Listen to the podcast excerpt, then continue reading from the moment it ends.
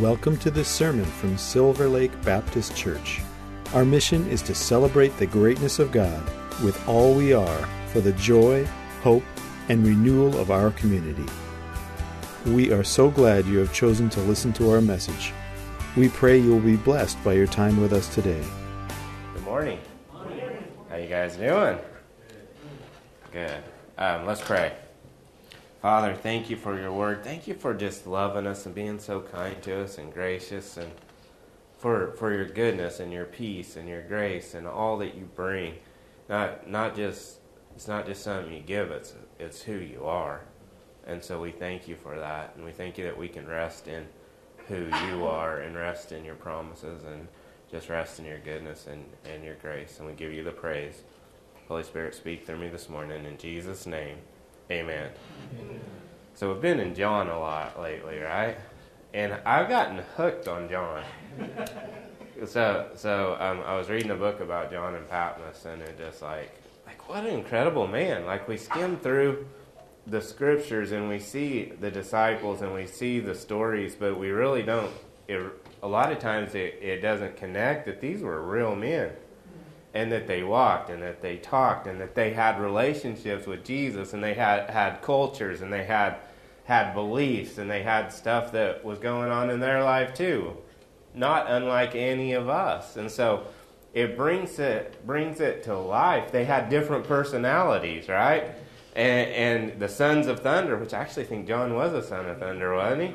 And so, so you think about this, the disciple whom Jesus loved, and he's a son of thunder, right? And so you think about that kind of stuff, and you think about the personalities, and you think about the history that they have, and then the more and more I think about it, um, I the more and more I wanted to study him and, and um, kind of what he was like. And it made me think, you know, one thing that he knew, he knew who Jesus was, and he knew that Jesus loved him. So that gave me a really good view of where to start, because he's the one, whenever Jesus was, was reclining, he's the one that he wanted his head, he wanted his ear on his heart, man. He wanted to be as close to him, right? In fact, you can tell he wrote his gospel, because every time he refers to himself as Peter and and, and James and Thomas and all these other dudes, but it's like, and the disciple whom Jesus loved, right? That's how he referred to himself, and that's how we can refer to ourselves too. And we're we're we're the ones. I'm the son. I'm the child of God whom Jesus loves, right? And it gives us a grit, and it gives us um, um, an identity to know. Like, that's what everything, perfect love casts out all fear. And when we understand that we're perfectly loved, then all that fear dissipates, and all that fear goes away. And then we can have peace, and we can have rest in knowing who we are, who he is. Um, the Bible says that, um, I was doing my daughter's wedding, and I, we always use that um, scripture. Love is patient. Love is kind. Right? But the Bible says that God is love. So we know love is this, but a lot of times we don't know that God is this. Does that make sense? God is patient. God is kind. You hear what... Can you hear the difference, right? So here's the here's the deal. Like, none of us were born Christians. Not one of us. But every one of us were born in the image and the likeness of God. In Jeremiah one five, it says, "Before you were formed in your mother's womb, I knew you." Pretty powerful. None of us were born Christians, but we all were born in the image of God with a, with a choice. And a lot of times that choice is based on what we see and the, the paradigms that we're raised up with, and the thought processes and the cultures that we have. And and um, maybe someone grew up with someone telling you, "God's this big, mean dude, man, that just can't wait to thump you." Right? Right? And you, and there's only two reactions to that, right? It's like, well, I need to figure out how not to get thumped, right? And so I'm going to get on his cat, on his side, and because he's the one that's thumping, so so I'm going to I'm going to include myself with him, and then I'm going to start thumping on other people too. right? Or we just don't believe in him. I think a lot of times there's a lot of Greek influence because of the translations of how this Bible come about. And when you get back to the source and get through the culture and get through the cut through the stuff to the root source, we find out a lot of times, like in in um, how I grew up, it was do good, get good, do bad, get beat. Right? It was a big, mean God that as long as you were towing the line, he he was on, he was there for you. But the moment that you messed up, he's going to smack you down. And there was no security at all in that. And that's horrifying, because that's not what the gospel is about at all. In fact, it comes back, it's more like Zeus. Anybody know who Zeus is? Like, he's got the thunderbolt right here, and he's pointing there. Go ahead, make my day. Right? Go ahead, make my day. And he's just waiting for someone to mess up so he can go, whew, right? And then we're here, oh man, there's there's this God, and he looks like Zeus, and he's this big angry God. So I'm going to include myself with him, and I'm going to exclude everybody else out, and then I'm going to start throwing darts too.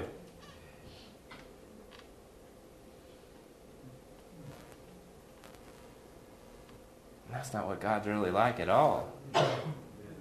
Right? And that's where what John's trying to get across to us is, like, he's not Zeus. He's he he's not. In fact, Zeus didn't even exist. He never existed. He doesn't exist. He's mytholo- mytho he's a myth. Yeah. Right? Too fancy of a word for this cowboy to talk. In Oklahoma, we don't talk that fast, so right? It's a myth, like he didn't even exist. But we take those traits and we put it on God. Like, am I the only one who ever grew up with that, with with, with the religious hardcore? I am? I'm the only one? Oh, and it, and it's not who God really is. Because it, that would mean that God's schizophrenic. And he's not. That would mean God is okay one way. That would mean God's not a good father. Like, if we treated our kids the way that we ascribe God to be treating people, we'd throw them in jail. Right? But he's a good God. And we we have a God that loves us. The Bible says that while we were yet sinners, Christ died for the ungodly. And so it really makes you think, and you look at the cross and you see the cross and you think, well, that's God's anger and that's God's judgment. And I think it's totally opposite. I think it's God's righteousness and God's mercy and God saying, when Jesus said, Father, forgive them, they don't know what they do. And the Father wasn't like, oh man, I don't want to forgive them. I'm, I just want to take it all out on you, and I'm mad at you, and so, so I ain't going to forgive them because they're rotten and I have no, you know, I, I had to have you right here because I'm so mad.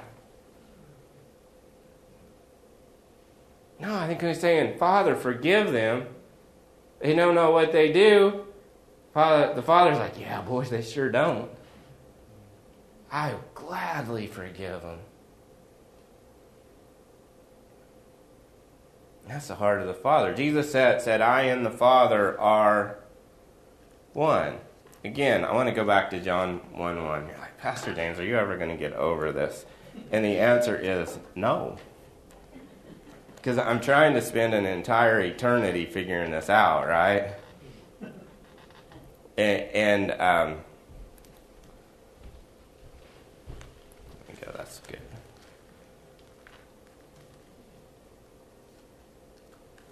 Okay, John one one. I know it, but I'm going to read it just because I think it's important. In the beginning was the, and the Word was, and the Word was God. He was with God in the beginning. Through him some things were made. What? Through him a, a couple things? Most things? All things were made. And that includes you. Without him, nothing was made that has been made. In him was life, and that life was the light of men. The light shines in the darkness, but the darkness has not understood it. No one knew that more right there than John. Do you know what he's saying? Jesus is the light. Jesus is the way. Jesus is the truth. Je- no one killed Jesus. He gave his life for us. If you want to look at, at, at what killed Jesus, look at the cross. Look, look at the ugliness and the hate and our refusal to, to accept that God. But man didn't, like, like I know a lot of people are like, well, the Jews killed Jesus. And like, like a lot of Jews got killed over the centuries because of that. And, and the Jewish people didn't just kill Jesus. We all killed him, if that's the case. Right? And so here, here's the cross, and here's Jesus, and here's the light of the world. Here's the one that created the heavens and the earth and, and, and the moon and the stars and, and the very people. He is the light, and he's come into. Jesus is not just a good man, he is God. That's what first that's what John one is saying. In the beginning was the Word, and the Word was with God. It's pros, it's together, face to face. They are one. Jesus said, I and and the Father are one. If you see me, you've seen the Father. In fact, you can't get to the Father unless you see me. Why not? Because we see Zeus, or we don't see a God at all, or we see something else. And Jesus said, I, I didn't come to do anything but to re- reveal the goodness of the Father. And that's what the entire book of John is going about, is revealing the goodness and the love of the Father through Jesus, his Son, right? And then you get to Revelation, and John's revealing the goodness and greatness of Jesus, right?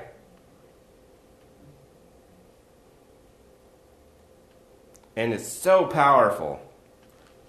The light came, but they did not perceive it. In fact, they thought they were stomping it out.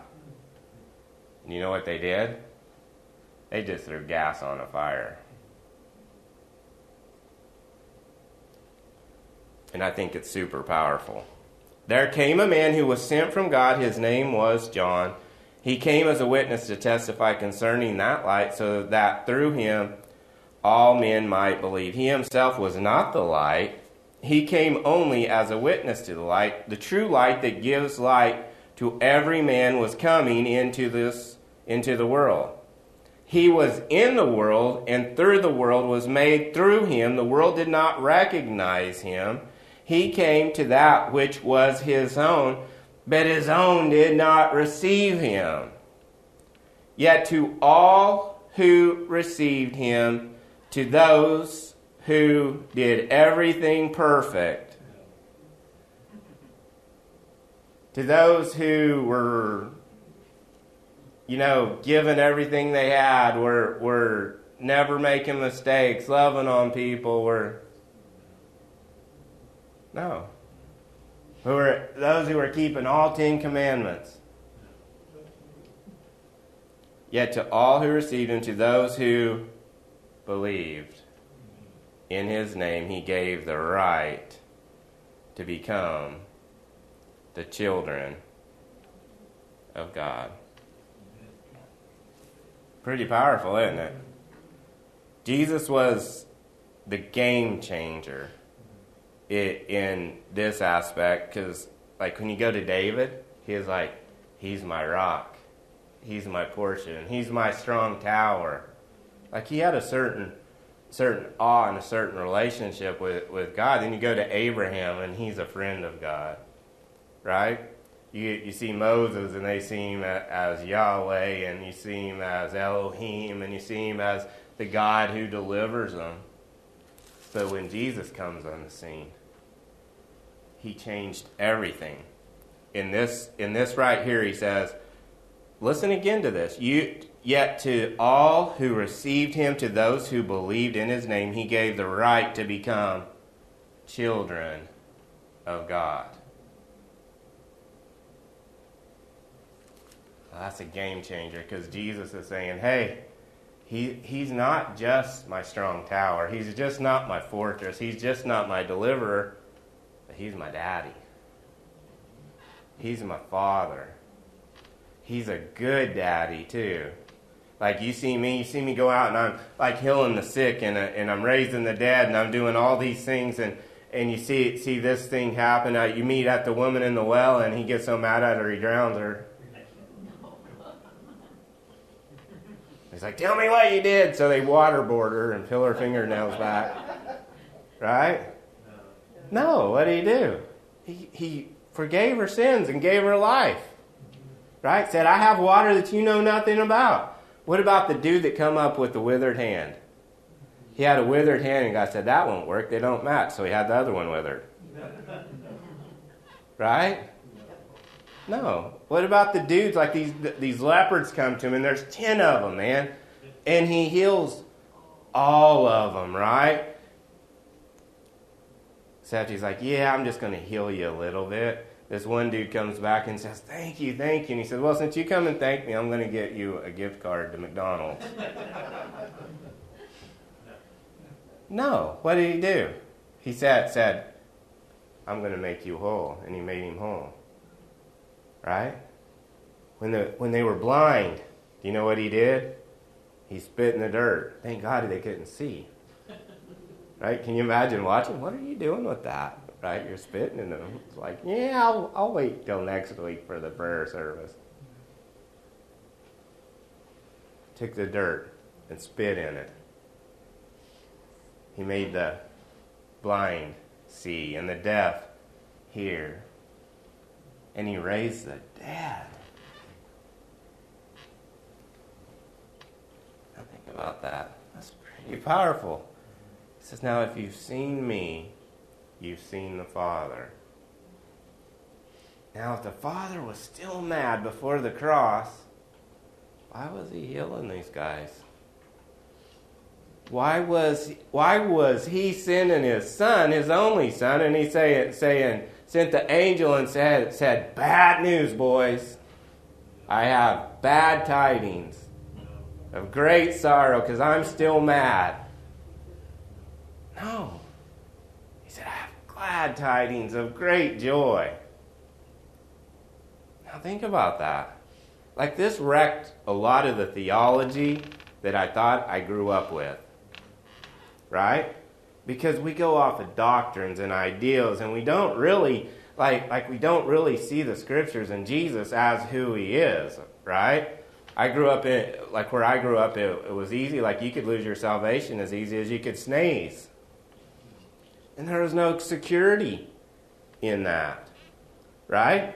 And then Peter was, well, it's not like you're once saved, you're always saved. And I was like, I found out, you know what it is? It's once you're saved, you're completely saved. And it doesn't come because of what I've done, but it comes because of the work of Jesus on the cross. Yeah. And so here's Jesus in the image, and made in the image and the likeness of the Father, right? He is the Father. Him and the Father are one. In fact, so much so, if him and the Father are one, that was God, Elohim, on that cross. They are one together. So the so so the Father, the Son, and the Holy Spirit are one. They made a complete decision to, to give their life for us. Jesus is the one who said, hey, I'll go do it. But they weren't out of the loop saying, we'll sit back and watch. You hear what I'm saying? It, it was, it was uh, like, because we believe in the Trinity, right? Yeah. Like, yeah, we, we have to, to be a N A M missionary or to be a preacher. You kind of got to know, you know, the faith message, right? One of us, we believe in the Trinity. But we believe in the Trinity, we, we preach them a lot of times as separate. I've thought that. Like, I've understood the Trinity, but I've always thought that they were separate. And Jesus says, I and the Father are one. There's nothing that I do apart from the Father. If you've seen me, you've seen the Father. So he's not big old Zeus with the pointing the finger like this, waiting for Jesus to die so then he can go, oh, hey, now I love you. He's in on it from the beginning. We have a good Father. And then we have and then we have the Holy Spirit too. Right? That breathed his life. And the Spirit of God hovered over the face of the earth, right? And God said, "Let there be." And what happened? Boom. There was.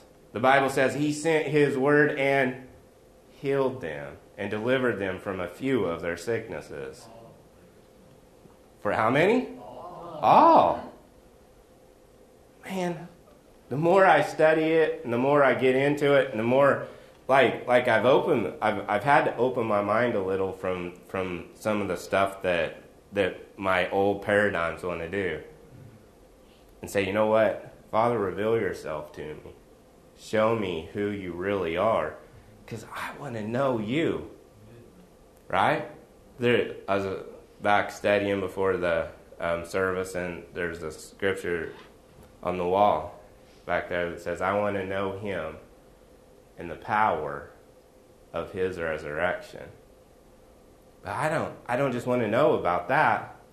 Like like you ever fall in love with somebody? Like and you're like, you got the cutest toes. Someone else looks at him like, that's the ugliest foot I ever seen. Right? I want to see your toes. I want to see you smile. I want to know everything about you. What do you do? What, what were you doing when you were born? What did your doctor look like when you come out, you know? Just know everything about them. Why? Because you love them, man. You want to know who they are. You want to know what makes them tick. You want to know where they're, where they're, where they're at. And that's what I want with, with Jesus.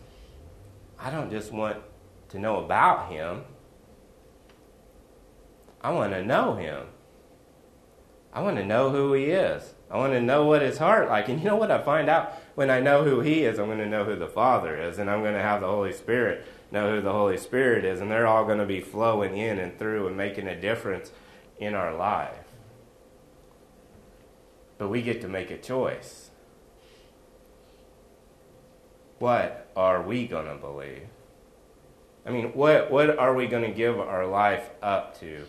To the point of, you know what, I'm going to bank on this. I'm going to count on this. I want to count on him and put my trust in him. So I was just reading in Genesis. So I'm going to give you the gospel according to Genesis real quick. Where does time go? Is this too heavy? I just want to... I mean, we can preach, but we got to have some conviction at about us too, and let people know this is what I really believe. God's a good God and he loves you. You are made in his image. You're God's highest form of creation. He's not Zeus. He's Yahweh. He, he's a great daddy. And I want people to seem like that. I was in Genesis. I love Abraham. John and Abraham, man, how can you not like either one of them, right?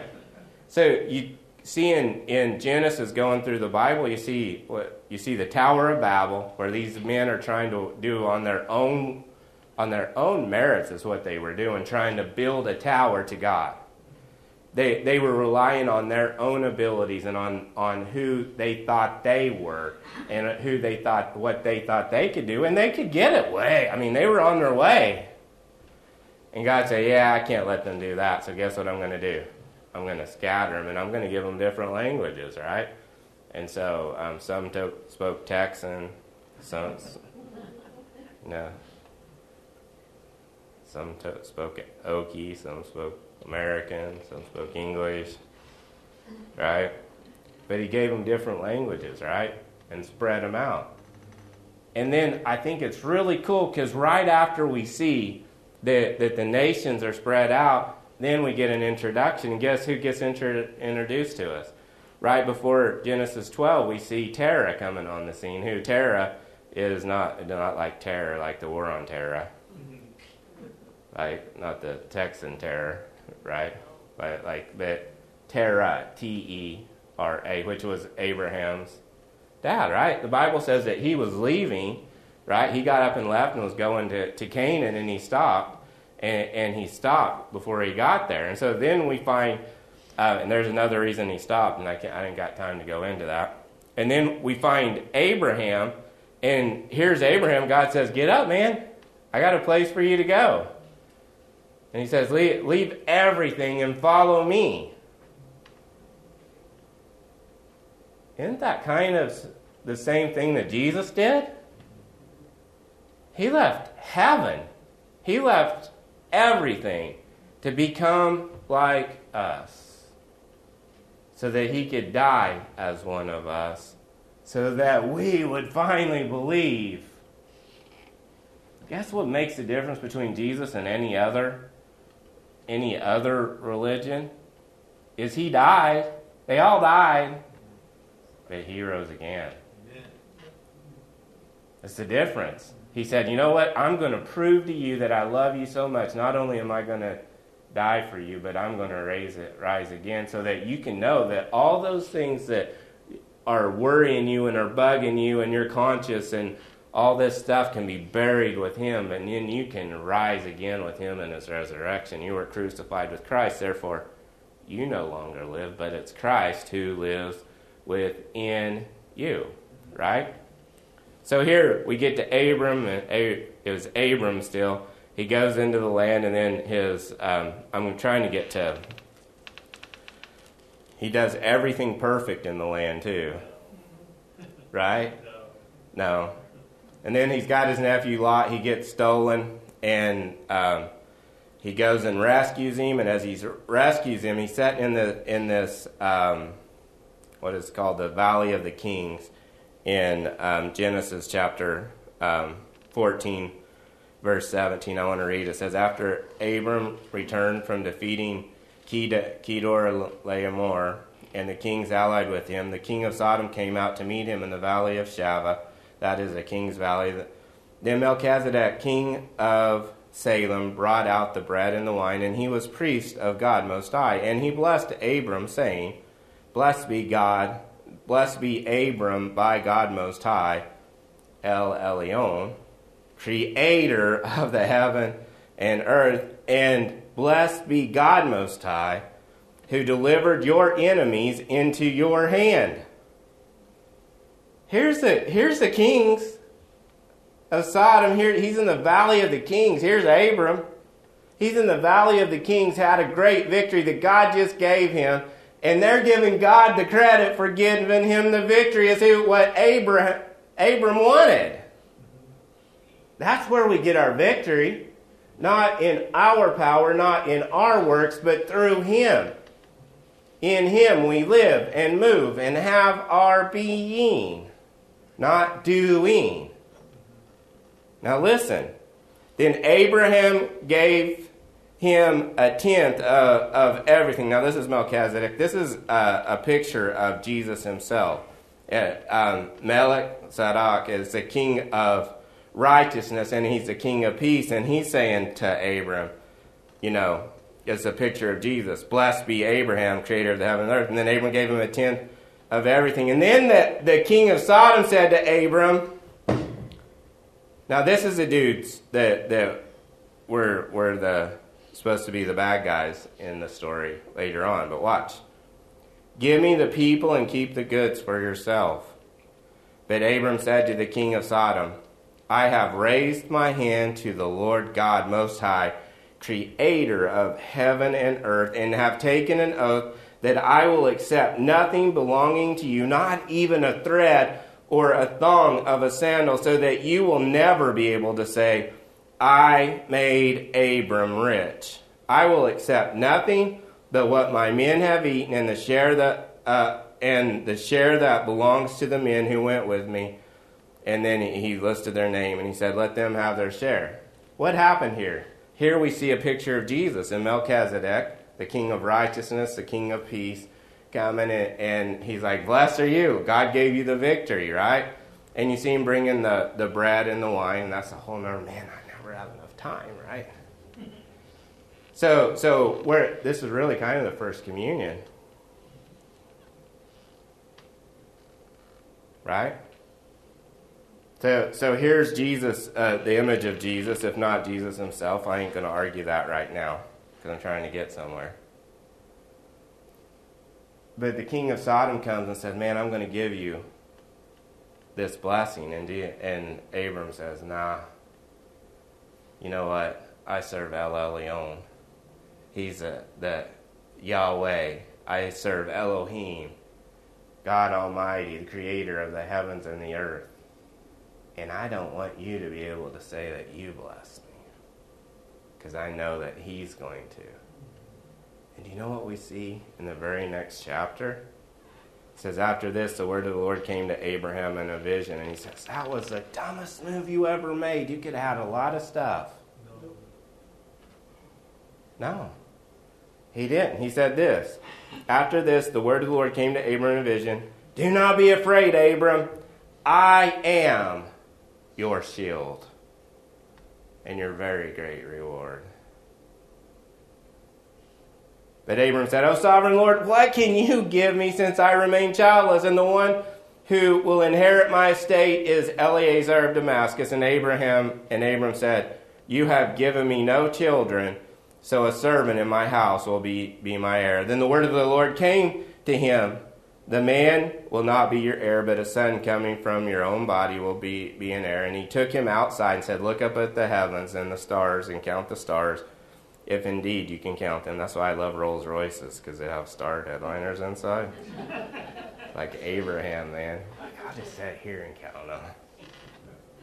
Right? If indeed you can count them. Then he said to him, so shall your off- offspring be. So Abraham did everything right. So Abraham believed the Lord, and he credited it to him for righteousness. Now see, Abraham said, you know what? I'm going to trust you with everything I have. Do you think that Abraham might have had a revelation of who God really was? Do you think Abraham was looking at Zeus? Or do you think he was looking at El Shaddai, El Elyon, Yahweh, the creator of the heavens and the earth, the first and the last that is to come and will always be? He's like, man, he's got a heart for me. He loves me. And he said, you know what? I'm going to trust him with everything, because I know he's a good God. He said, but there's this one thing I got, man. God went right to the heart of it. He says, I don't have an heir, man. I, you blessed me with all these things, and you've given me all this land, and I just don't have this one thing in my heart. And you know what God said? He said, look at the stars. He said, look at getting your Rolls Royce. Just lean back and look. Or getting your convertible. You're driving down through the sand. And just look up, man. And then when you're walking and you're discouraged, look down. Why? Because as much as the sands are, so will your offspring be. When Abraham put his complete trust in God, it unlocked something. That was a key that's unlocking us.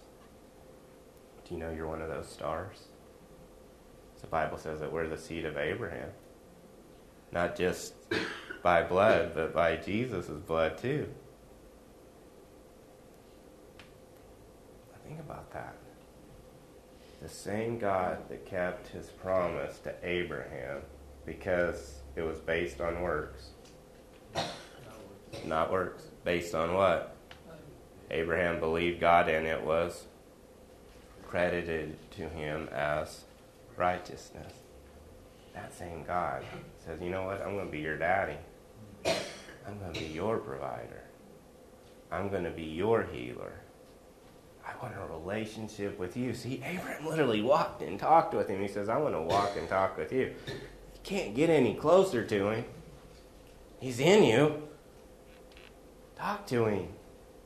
That thing that's in your heart that you've been waiting for and you've been longing to, give it to him. And watch what he will do. Because he's still a good daddy. And he still loves you. And he's not a monster. Or a mean dad. that he's a loving, gracious Father. Amen? Amen. So, Father, thank you for your word. We love you and we give you the praise in Jesus' name. Amen. Thank you for listening. If you'd like to learn more about us, check out our website at w w w dot silver lake baptist dot org.